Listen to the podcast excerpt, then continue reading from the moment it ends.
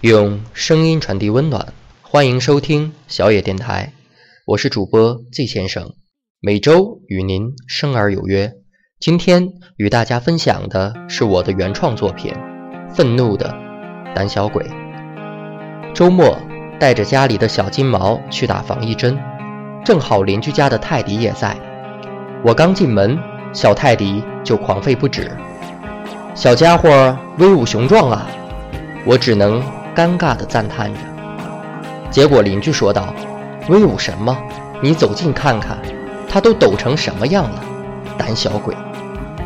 走近一看，嗯，小家伙看我一眼就浑身发抖。黑格尔认为，任何生物的愤怒都源自恐惧，这是一种自我保护的方式，就像远古时代。一个野人在草原上偶遇凶兽，这时他全身的激素都在沸腾，最终他只剩下两个选择：要么怒吼着冲上前去你死我活，要么开拳马力背道而驰。不得不认为，这的确是一种本能。我们生活于恐惧之中，地铁上对着电话的咆哮，公交站前长队中的怒吼。办公室里哀嚎的谈判桌，你的分贝出卖了你，你懦弱，就像那只狂吠的泰迪。问问自己，你害怕吗？人类没有天敌，但是你有。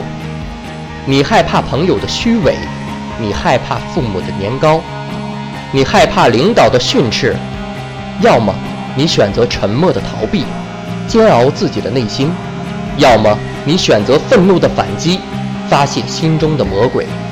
你不过是个愤怒的胆小鬼，只有声音，没有力量的胆小鬼。你需要改变，朋友，你我都需要。走走过场的朋友，不要也罢。既不择有，我们没有尚方宝剑，只想占占便宜，找个陪伴，请滚出我的视线。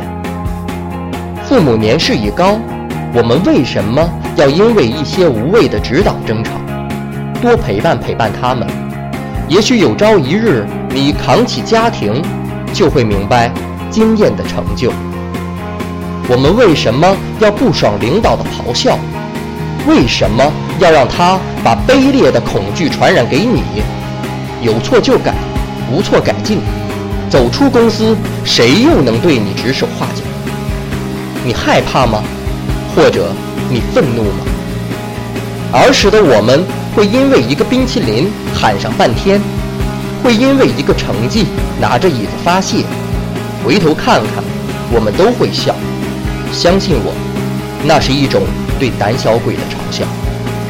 冷静下来，至少先放低声音。你是怕对方听不清，还是心里没底？冷静下来，至少先放下手指。你是怕对方不重视，还是怕对方反击？冷静下来，至少别再红脸。你想想，那是不是和痛哭流涕一个感觉？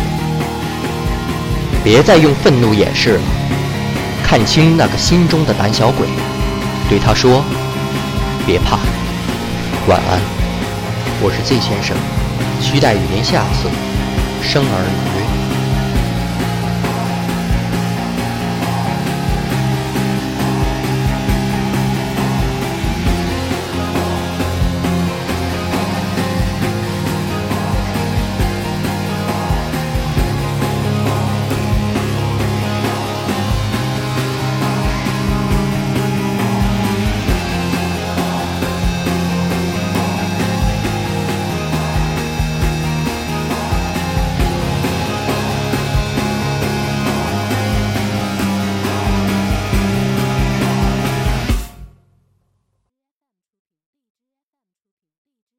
本节目由小野电台提供，用声音传递温暖。